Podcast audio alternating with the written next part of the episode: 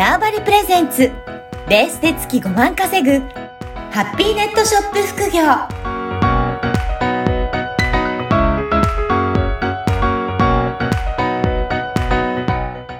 こんにちは、小ラボの岡田です。こんにちは。可能性を広げるネットショップアドバイザーのおじろです。おじろさん、今回もよろしくお願いしますよ。ろしくお願いします。前回はこのハイブリッド副業の勧めということで、本当にリアルとそのオンラインと両方まあ大切なんだなということをお話しいただきましたね。はい。うん。いや、これもっともっといろいろ聞きたいんですけど、はいこのイベントね、実際にイベントリアルでやったらいいよって言われるんですけど、なかなかそこ、今までオンラインっていうかネットだけでやってた人ってどこから手をつけていいんだろうとか、どういうふうにやっていったらいいんだろうって、まだまだわからない方がいらっしゃると思うので、今日そのあたり中心に教えていただけますかね。はい。ありがとうございます。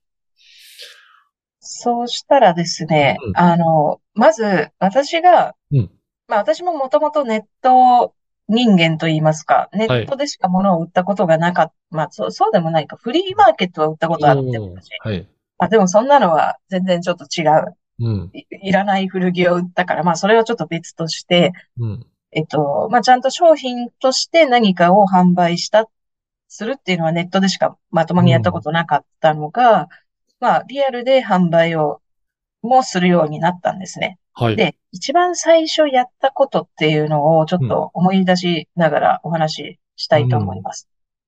一番最初やったのは、まず、まあ、物がある、うんどっかで売れる場所をひたすら探すってことをまずまず場所ですね。場所です。うん。で、売れる場所が当時みたい、まあ当時は今みたいになんかマルシェとかそんな知恵が全く頭の中になかったから、はい。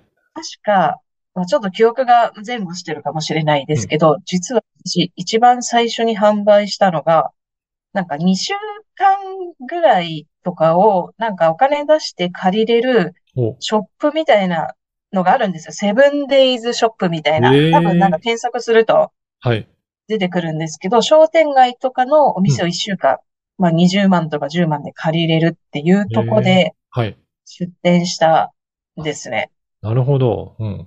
で、高円寺と、高円寺の商店街の中と、うん。あと、大宮の丸井で出店した。へえ。がスタート。そうなんいですねきなり、い。きなりなんかすごいハイレベルなことからやってしまったっていうすごいですね。お店をね、借りて、そこで販売したっていう。そうなんですよ。うんお金、えまあ、丸いは、まあ全部重機とか貸してくれたし、うんまあお客さんがそもそも丸いには、はい。のであの、そうでもな、まあ、あの、そこまで、まあ本当に、あの、丸いのおかげでなんとかなって感じですけど、高円寺でお店を借りたとかは、集客方法とかも全然知らないから SNS とかも知らないので、当時、やってないくって、うんめちゃめちゃ苦労しました。やっぱり集客っていう部分でつまずいたりとかするんですね。もうつまずきました。まあ私のイメージでは、お店があっては、い商店街の前を通った人が寄ってくれる。のがお店だと思ってたんですようんうん。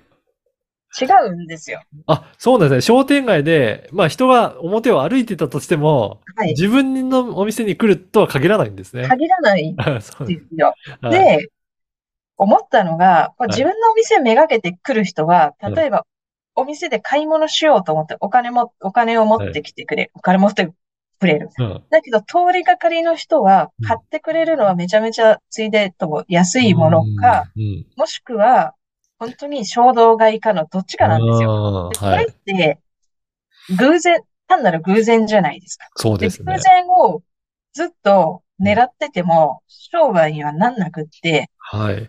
偶然をやっぱり必然にしなきゃいけないっていうのが学びだったんです。必然を作り出すっていうマーケティングっていうか、うん。ここがね、もうすごい、まあ、ずテテーマという学びだったっていうのがありました。そうですね。確かにそういったお店出したとしても、たまたま通りかかって、たまたま買いたくなる人を待ってるのと、偶然を期待するしかないけど、これをちゃんと自分のお店に来てもらうようにするっていうこそうとなんですね。なんですよ。はいここれどういうふうに工夫されたんですか？いや、もう当時は、まあ当時も本当にネットしかやったことないので、わか、まあそんなリアルの何かの売り方とか全然わからないから、もう、はい当時はもう、何年かはそれで偶然を装うみたいなとこしか考えてなかったはいけ。ど、やはり、まあ、あの、私がちゃんとこう、偶然を必然にしなきゃいけないって思ったのは、うんマルシェとかに出し始めてからなんですよ。そうなんですね。はい。マルシェにいろんな、まあそこの流れで、例えばそんな、い一週間で10万とか高いじゃないですか。うんそんなにお金もないし、売れるかどうかわかんないものに10万とか、うん、うん。ちょっと、なんか出す勇気もないし、うんで、そこからもうちょっと安く出店できる方法ないかなって調べて、あ、マルシェとかで出せば安いんだっていうふうに行き着いたんですけど、うん。あの、なんか本当そんなのどっかで調べればわかることかもしれないけど、なんかやっぱりちょっと体験しないと頭の中にこう、何も入ってこないはい。かって、まあなんかちょっとハイレベルからうん。ことからやってしまったんですけど、うんで、マルシェに出店して、初めて周りの人とかが SNS とか結構やってんだって知って、そうなんですね。そうなんです。あええこれなんか SNS とかやらな、や、やんないとお客さん来ないんだとかうんうんそこで知って初めて真面目にやり出し、なんかそれまでは変な猫の、なんか、ね、猫の顔みたいな、うん猫ばっかり写真載せてたやつをちゃんと真面目にそうか。お店の、はい。だやつにしたやっぱり、その、リアルで売るにしても、そういったネットをうまく活用して、SNS とか活そうなん用して、です。自分のお店に来てもらうようにしなきゃいけないっていうことなんですね。しなきゃいけない。ネットで拡散して、うん。リアルで呼ぶみたいな。やっぱりは拡散をするっていうことに関しては、うんインターネットの力ってすごいじゃないですか。あ。うん、そうですね。そこで広げて、よ、寄ってもらううん。じゃあこれ。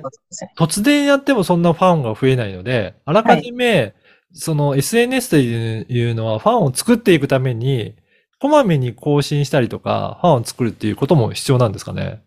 もちろんそれは必要なんですけど、私がやったのは、私そんなに豆じゃないので、うんうん。あのメールとかはすごい豆に返すんですよ。はい。だけど、SNS とかに関しては、なんか全然豆じゃないからうん、自分がそれでめちゃめちゃ考えてやったことは、面白い企画を打って、それが面白いと思って、お客さんがか、そこにマルシェに来てもらって、そこでファンになってもらうっていう仕組みを作ろうと思ったんですよ。なるほど。そこで仕組み作りなんですね。そうなんですへえうん。だから私の場合は企画作り、うん。面白い企画でお客さんが寄ってくる。うん。で、その人に対して企画のその面白い内容を提供っていう仕組みで SNS のフォロワーもついでに増やそうみたいな。それを。考えて、なるほど。じゃあそういったような感じで企画を作りながら、自分の、まあ、イベントを作って、それそうなんです。で集客していくっていうことなんですね。そうです、そうです。あなので、まあ本当ちょっと自分の場合は、やっぱり、あの、企画作りみたいなところがもともと得意だったので、そこを活かあ。そうと思ったんんで結果的にそうなって、なるほど。外れる企画もありますよ。うん、うん。受ける企画もある。10個で、10個やって、まあ、まあな、ね、外れ、大体外れ、大体は2、2個当たりゃいいからみそうたいな。ですね。はい。だから、それでも企画をやり、やって、自分でイベントを起こしてみると、あ、これは良かったんだとか、これはやっぱりそんな人気なかったんだっていうので、試しながらやっていって、集客していくっていうことなんですね。そうです、そうです。はい。で。多分それが体系だけでできると、企画屋さんっていうか、やっぱり企画、マーケティングの企画ができる人になるから、はい。別の仕事ができるようにな確かに。ますよね。そうですね。はい。だから、そこを経験積んでいくと、もうそれだけでもお仕事になってくるように。いや、もいうめちゃめちゃ、ね、本当やっぱそれの、あの、世の中でだいぶ儲かってるというか、売り上げ上げてるマーケティング会社みたいなとこは企画がやっぱりうんすごく重要なので、反則企画はいと思います。でもこれ、皆さんも個人個人でやろうと思えばできることですね。自分で考えてみて、イベント立ち上げて、やってみればいいんですよね。そうなんです。やってみればいいくっはて、別になんか、ちょっと失敗しても死ぬわけじゃないし、うんあの、本当最悪失敗して死ぬ、死ぬとかじゃなく、まあ恥ずかしいかもしれないけど、まあ一日長い人生の一日ちょっと残念な気分になるぐらいのことじゃないですか。ぐらいう。だから、いや、それか、なんか、そう思う、それか、あ、なんかとりあえずやってよかったなと思うか、どっちがいいかってなったら、やっぱり残念より、なんか、ねなんかね、やった方がいい、いいですよね、いい。ですよね。もうこれね、やってね、別にそんな損するわけじゃないんだから、どんどんやってみて、それで集まって当たったら、それはすごいことですそうよなんですよねね。。へえ。いやいや、そういったね、えーおじろさんもいろいろ経験積んでやられてるっていうことですが、実は来週ね、ちょうど2月2日もイベント企画今してますもんね。はい。うん。ぜひぜひその紹介もしていただけますかね。はい。2月、まあ、今日、あの、うんこれ聞いてる方をですね、招待をしたいんですよね。おおはい。をあの、この番組の、ポッドキャスト番組の公開収録に、ねぜひ、あの、ご招待したいと思ってます。ねで、まあ、あの、お時間、まあ、2、2時からうんだったところですけど、2時から、2月2日の2時ですね。22、まあ、猫の日ですね。猫の、ちょうどでそうですね猫の日じゃないか。猫は2月20日。